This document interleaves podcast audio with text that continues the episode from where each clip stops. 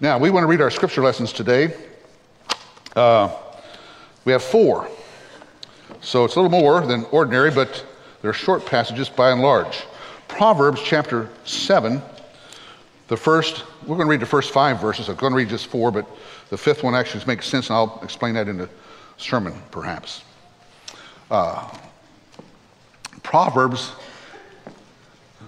if you read Proverbs, you're aware that wisdom is the highest thing of all. And uh, you'll find wisdom, understanding, and knowledge. Those that troika of terms are here. This one deals primarily with uh, wisdom and understanding. So listen here to God's word. My son, keep my words and treasure my commandments within you. Keep my commandments and live, and my teaching as the apple of your eye. Bind them on your fingers, write them on the tablet of your heart. Say to wisdom, You are my sister, and call understanding your intimate friend, that they may keep you from an adulteress, from the foreigner who flatters with her words. Amen. And then we'll read Jeremiah chapter 36. SV means selected verses. Uh, I'm going to be the one who selects the verses, and uh, uh, so we'll sort of skip through there. You can listen if you'd like. I don't know that you can follow along with me because we'll skip significant portions of this. Uh, I don't think I have to do a whole lot to introduce this. The text itself will, will lead us in that way. We'll see what's going on. So listen here to God's word. In the fourth year of Jehoiakim, the son of Josiah, king of Judah, this word came to Jeremiah from the Lord, saying, Take a scroll and write on it all the words which, which I have spoken to you concerning Israel and concerning Judah and concerning all the nations from the day I first spoke to you, from the days of Josiah even to this day. Perhaps the house of Judah will hear all the calamity which I plan to bring on them, in order that every man will turn from his evil way, then I will forgive their iniquity and their sin. Then Jeremiah called Baruch, the son of Neriah, and Baruch wrote on a scroll at the dictation of Jeremiah all the words of the Lord which he had spoken to him. Jeremiah commanded Baruch, saying, I am restricted. I cannot go into the house of the Lord. So you go and read from the scroll which you have written at my dictation the words of the Lord to the people of the Lord's house on a fast day. And also you shall read them to all the people of Judah who come from their cities. Perhaps their supplication will come before the Lord, and everyone will turn from his evil way, for great is the anger and the wrath that the Lord has pronounced against this people. Baruch the son of Neriah did according to all that Jeremiah the prophet commanded him, reading from the book of the words of the Lord in the Lord's house. Then I'll skip a little portion and uh, pick it up again. When they heard all the words, that is, the people and all the leaders there, they turned in fear to one another and said to Baruch, We will surely report all these words to the king. And they asked Baruch, saying, Tell us, please, how did you write all these words? Was it at his, at his Jeremiah's dictation? Then Baruch said to them, He dictated all these words to me, and I wrote them with ink in the book. Then the officials said to Baruch, Go hide yourself, you and Jeremiah, and do not let anyone know where you are. We'll skip a little bit more. Now the king was sitting in the winter house in the ninth month with a fire burning in the brazier before him. When Jehudi had read that's the guy who's going to read it to him. When Jehudi had read three or four columns, the king cut it with a, a, a scribe's knife and threw it into the fire. That was in the uh, burner until all the scroll was consumed in the fire that was in there. Yet the king and all his servants who heard all these words were not afraid, nor did they rend their garments. Even though Elnathan and Delaiah and Gemariah pleaded with the king not to burn the scroll, he would not listen to them. And the king commanded Jerahmeel, the king's son, Seraiah, the son of Azriel, and Shelemiah, the son of Abdiel, to seize Baruch the scribe and Jeremiah the prophet, but the Lord hid them. Then the word of the Lord came to Jeremiah after the king had burned the scroll and the words which Baruch had written at the dictation of Jeremiah, saying, Take again another scroll and write it on all the former and write on it all the former words that were on the first scroll which Jehoiakim, the king of Judah, burned. We'll skip a little bit more to the last verse. Then Jeremiah took another scroll, gave it to Baruch, the son of Neriah, the scribe, and he wrote on it at the dictation of Jeremiah all the words of the book which Jehoiakim, the king of Judah, had burned in the fire, and many similar words were added to them. Amen. Then our first gospel lesson is from Luke chapter 1, the first four verses.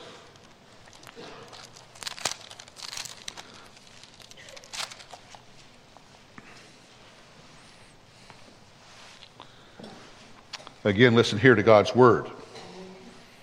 Inasmuch as many have undertaken to compile an account of the things accomplished among us, just as they were handed down to us by those who from the beginning were eyewitnesses and servants of the word, it seemed fitting for me as well, having investigated everything carefully from the beginning, to write it out for you in consecutive order, most excellent Theophilus, so that you might know the exact truth about the things you have been taught. Amen. Then our second gospel reading is from John chapter 19, verses 19 through 22. Again, listen here to God's word. Pilate also wrote an inscription and put it on the cross. It was written, Jesus the Nazarene, the King of the Jews. Therefore, many of the Jews read this inscription, for the place where Jesus was crucified was near the city, and it was written in Hebrew, Latin, and in Greek.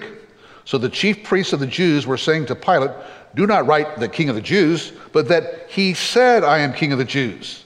Pilate answered, What I have written, I have written. Amen. We'll take just a few moments to bow our heads and silently meditate upon God's word, which we've read. Well, Father, we come in Jesus' name to you. Lord, we need your word. We need your work by your word and by your spirit in our lives and certainly in our world. So come, we pray. Help us, illumine us. Again, do that which no man can do. Give us grace and faith to believe, to believe your promise, to trust in your word, and to be made new by you. We pray through Christ our Lord. Amen. Isn't the specificity of the Bible wonderful? It goes specifics, boom, boom, boom. How many days of creation were there? Six. Six days. How about Eve? She was made from what? From a bone from Adam, but not just a bone, a rib. How about the months and days of Noah's flood?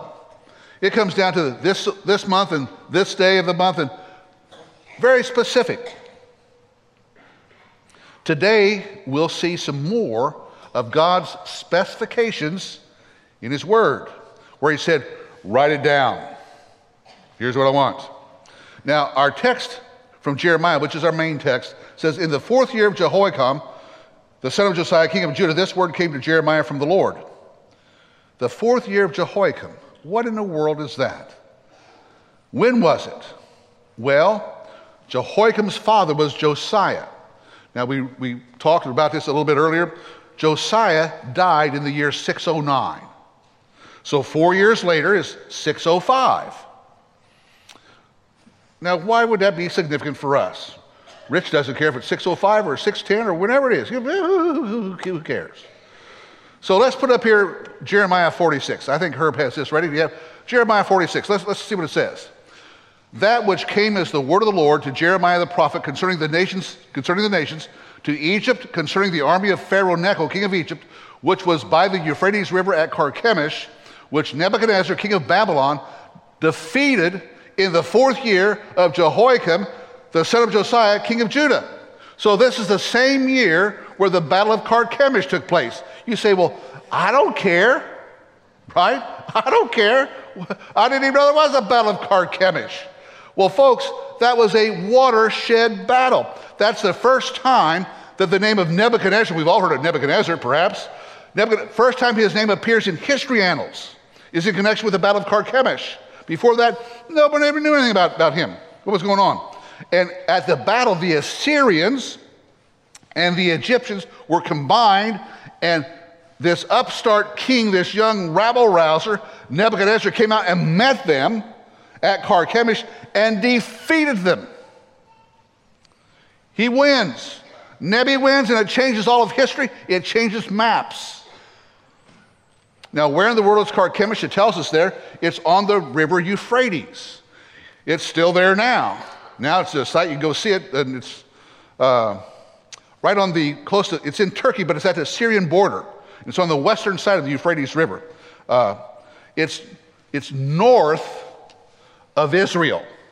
Keep that in mind, all right? Keep in mind that it's north of Israel. Okay, that's good. Thank you, Herb. Now, God tells Jeremiah to write it down. Well, what is he to write down and why?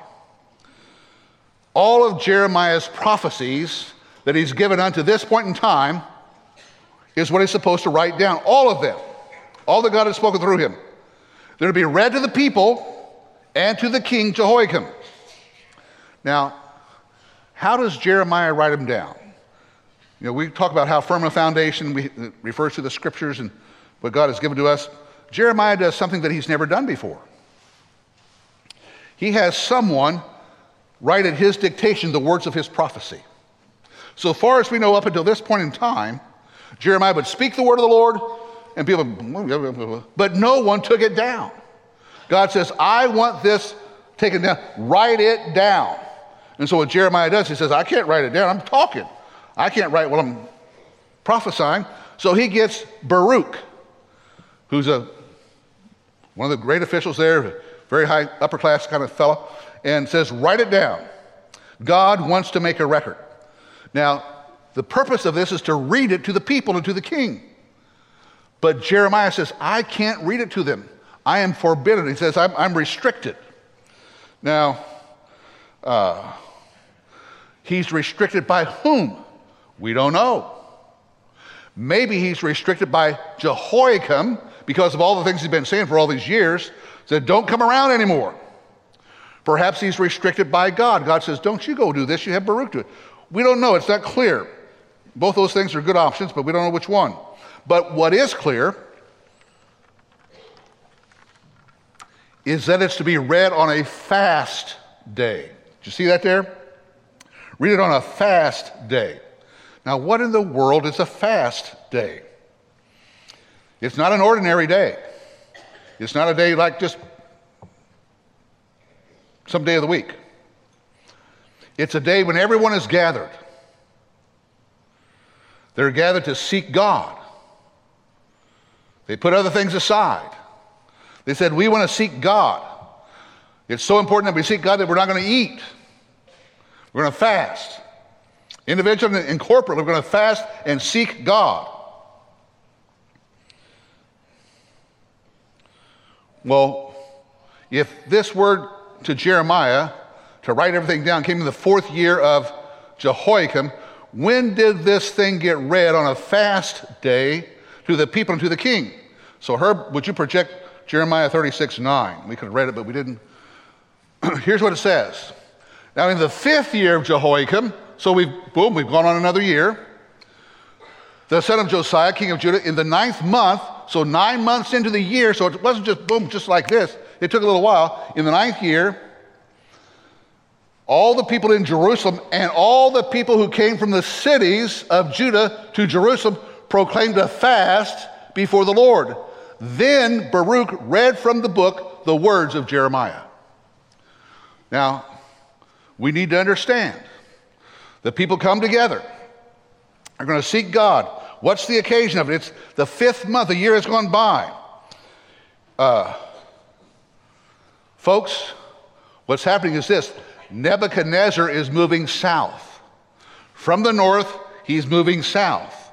Directly south of him lies the land of Judah. And Judah is identified with Egypt, with the enemies of Babylon and Nebuchadnezzar.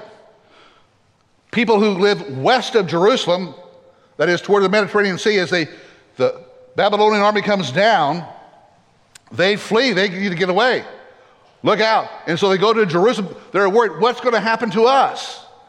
And they call for a fast. They're scared. What does this mean for us? Their concern is that threat of the north that's boiling down, coming to them. Now, let me ask you this. In chapter 1 of Jeremiah, which we read four or five weeks ago now, there were two things that Jeremiah saw. Remember this? What's one thing that he saw? He saw an almond rod and it blossomed. That reminds us that God's watching over his word to perform it. Going back to number 16 and number 70. What else did he see? A boiling pot, tipped over. A boiling pot. Where was this pot located? in the north. So there's a boiling pot from the north to come down over us. Boom, come down. So that was, those were the two things that Jeremiah saw. We talked about, we preached about, we read about some weeks ago. And now here those folks are, and, and here come the Babylonians down, and it's like a boiling torrent of water, of whatever it is, coming at them. What are they going to do? They're scared. And that's exactly what Jeremiah had seen. Well, will the reading of Jeremiah's scroll have any effect? Baruch's going to read it.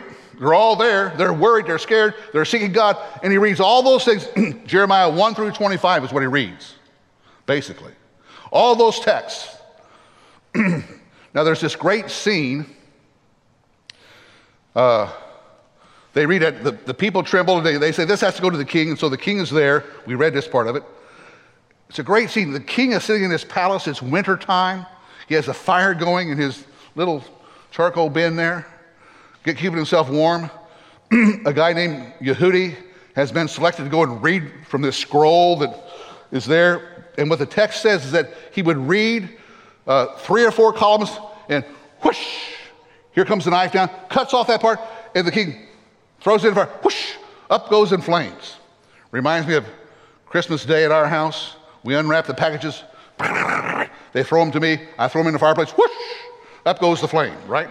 All the paper that's there. So the, the king is sitting there hearing these things read, and he takes those, he cuts them all and throws them into the fire. Again and again and again and again and again until the whole scroll is gone. Everything that God told Jeremiah to write down, to dictate, he did. He wrote it, Baruch wrote it, they read it all. The whole scroll is thrown into the fire and consumed.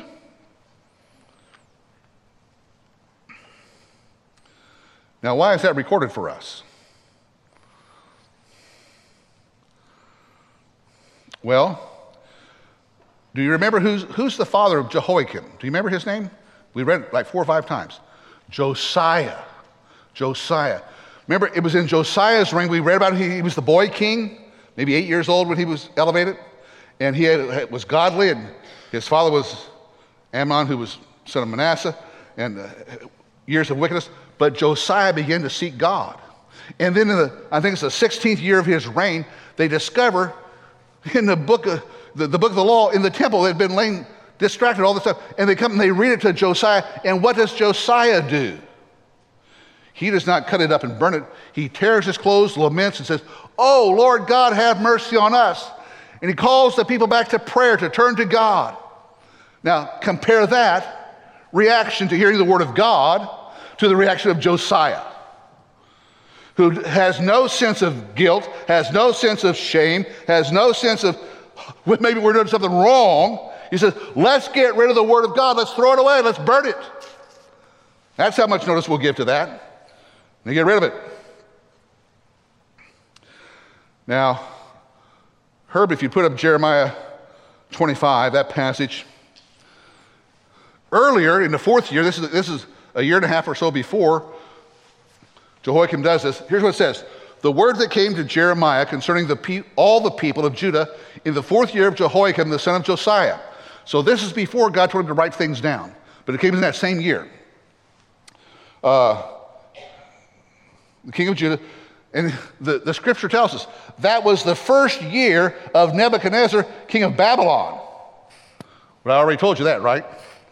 Jeremiah spoke, saying, From the 13th year of Josiah, the son of Amon, king of Judah, even to this day, these 23 years, the word of the Lord has come to me, and I have spoken to you again and again, but you have not listened. Huh. 23 years he's been prophesying. And now, remember we read, was it last week? I forget which week it was, how Jeremiah was so discouraged. People made mockery of him, they, they made fool, fun of him uh, all the things that he said was going to happen, they didn't see it happening at all. Where's this boiling pot from the north? Where's all this destruction? Things continue as they always have been. Well, now, things will boil from the north indeed, and Nebuchadnezzar will come down. Perhaps what he says here is why he was restricted from going to the temple area that other part of the time in the fourth year of the king Jehoiakim. So, the scroll is consumed. It's gone. It's history. So, what does God say? God says, write it down again. You can do all kinds of things to my word, but you cannot eradicate my word that simply. Write it down again. I cannot but reflect, it's in the sermon blurb, how Moses came down from the, the Mount Sinai with the Ten Commandments, saw the people there, and he crushed them. Oh, they're doing horrible. He went right back up, and God wrote the same words again. Write it down. This is the word of the Lord. And so they do. We read verse 32. And it says that he adds more to it. Namely, he adds to it Jehoiakim's demise. You know, things aren't going to be good for you, Jehoiakim. Things are going to be bad. And it described that.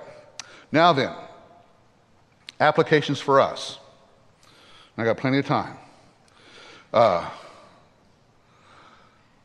how does God cause his word to be written?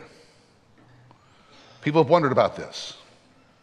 Well, the Ten Commandments, we'll talk about just a variety of ways. The Ten Commandments were written by the finger of God into stone. No human wrote them. We've copied them. But they were written by God's. Now, God doesn't have fingers. We understand that. He doesn't have hands in the arm of the Lord. That's all language to help us comprehend. But God caused to be inscribed, Himself did it, on tablets of stone the Ten Commandments. And of course, what's one of the great sayings that we have? Well, you know, Laura Hebner said contact her if you didn't want to have your kid's picture in there, but you know, that's not really written in stone. right? Pastor John said Z, but you know, it's not really written in stone. Why do we say that? Because all those things are secondary and they're not commands from God. But there is something that God wrote in stone the Ten Commandments. Yeah, written in stone. Can't get rid of them. Now, Jeremiah, his word, God said, write it down. And what Jeremiah does, he has Baruch come as his amanuensis, that is his secretary, and write down at his dictation all the words that he said. And they're written down faithfully. They're written down exactly as they should be. And that's the Word of God.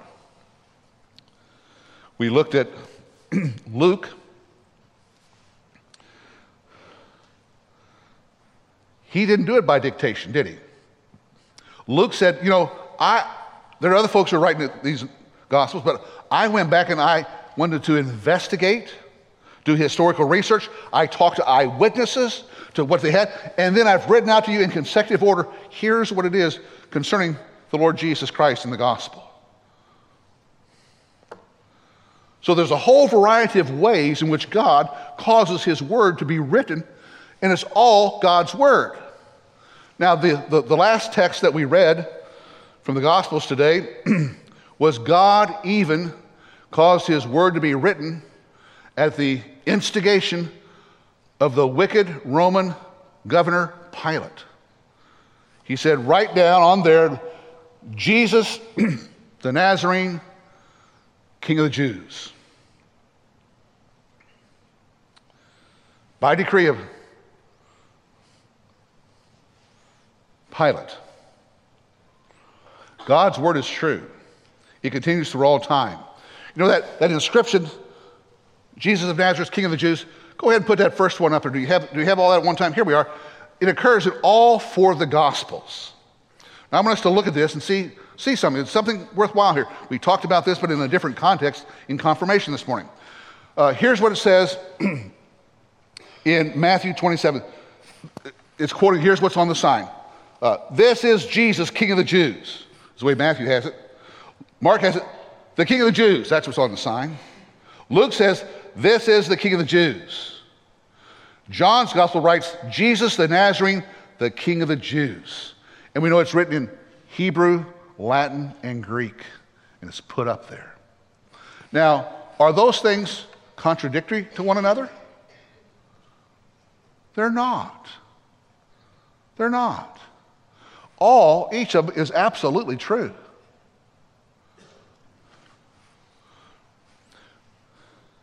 When you gather evidence, you remember what people say? Well, each one remembers different things. Everyone agrees that there was a sign, a placard above the cross, above Jesus, that said, This is him, he's King of the Jews. He's Jesus, King of the Jews. He's Jesus today. So the details are obvious, but the, the point is there. Now, I'd like to say a couple of things about this. Uh, does God want his word and his truth to be known? He had this put above Jesus' head on the cross in three languages. How did God do that? He inspired, he used Pilate, the governor. Says, I want everyone to read this. So no matter what language you knew or didn't know, you'd find a language where you'd hear the gospel. This guy hanging up here, He's the king of the Jews. Who are the Jews? They're the elect chosen of God. If you're elect chosen of God, he is your king. He's the one. The Jews objected to this. No, no, no, no. Don't say that he's the king of the Jews. Say that he said he's king of the Jews. you know? We want an amendment made. What does Pilate say? What I have written, I have written. God overrules them. God says, This is what, what I'll have up there. We need to know Jesus is king of his people. No one can change that. Now then, why do we say this? And Jesus is the Word of God, the Bible is the Word of God. Now let's, let's apply this using the words of Proverbs chapter 7. And I'll just summarize here. It says, I, wisdom, that is the personification of the Lord Jesus, the personification of who he is. He, he's one who tells us that God really exists. It says, treasure God's word, keep it. Tie it around your fingers. Put it on the tablet of your heart. What it suggests there in Proverbs 7 is a lot more than just a cursory reading for a 20 seconds in the morning or in the evening. It says that you need to love God's word. That's where true wisdom is found. God said, write it down. And done in a variety of ways over the centuries, and we have the Bible. Read it, study it, remember it, treasure it. It will give you direction. It will give you aid. It will give you comfort. It will help you. What will it keep you from? That flattering adulteress. Now, that's true in a, in a very simple sense. That is, if someone's trying to seduce you from your wife or from your spouse, they use flattering words. The Ten Commandments written in stone do not commit adultery. All right, fair enough. Don't can't do that, you know. But that adulteress also comes in many, many shapes and forms to seduce us away from the truth of God, from what God has for us to how we should think, how we should live, how we should conduct ourselves. If you have God's word in your hands and in your heart and your mind, that will protect you from the alluring flattery of that which is an adulterated form of God's truth. You know, human beings are wonderfully created folks. We're made in the image of God. And some folks want to build on that in the wrong way. Despite the fact that we're built in the image of God and bear the image of God, we're all fallen. Well, no, we're not fallen. We're just a little, ah, we go astray once in a while. No, no, no, you're fallen. You need a Savior. You need a Redeemer because you cannot do it yourself, and no one around can do it for you. It doesn't matter who your father was, who your mother was, who your grandfather was, what your line is, what nation you're part of. You're fallen. And God's word says you need a redeemer, and that that redeemer is Jesus the Nazarene, King of the Jews, King of the elect of God. Right? Yes, believe that. Now, here's what I want. Now I have to quit. I agree. Here's how I want to, another way to apply this. I hope, I hope we're encouraged to read and study the Bible. That's simple.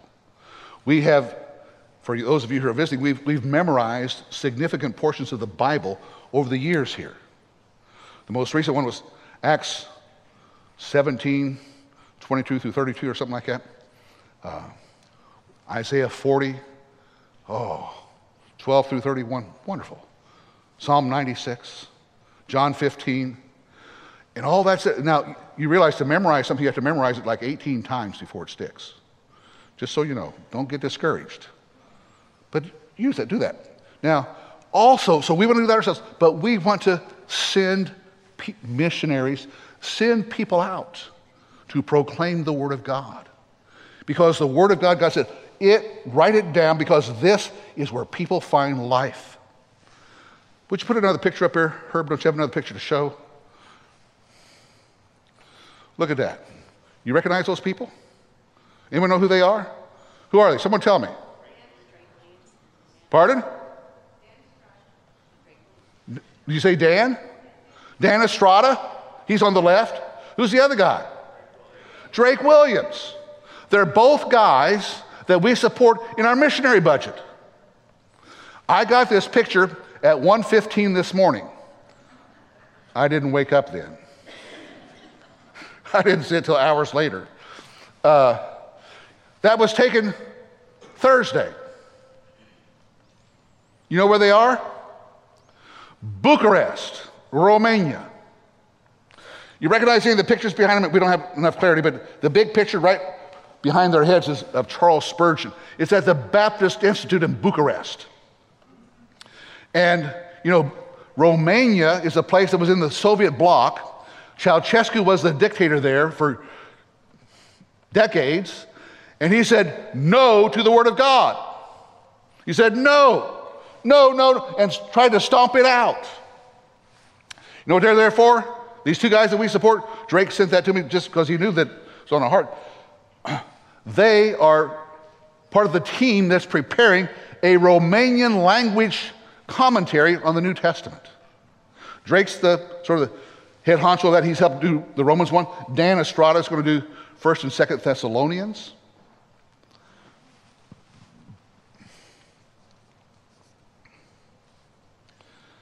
I think of Ceausescu and I think of Jehoiakim. I can cut it up, throw it in the fire, and it's burned. It's not gone. God still says, write it down, distribute it, get the word out, let people know I'm God, you're not, you need a Redeemer? It's Jesus the Nazarene. So, friends, this word that God has caused to be written down, let's love it. Let's treasure it. Let it become like our sibling. Let it become our intimate friend. It will give us guidance, correction, encouragement, comfort all the things we need. God said, write it down as his love letter to his people. Amen.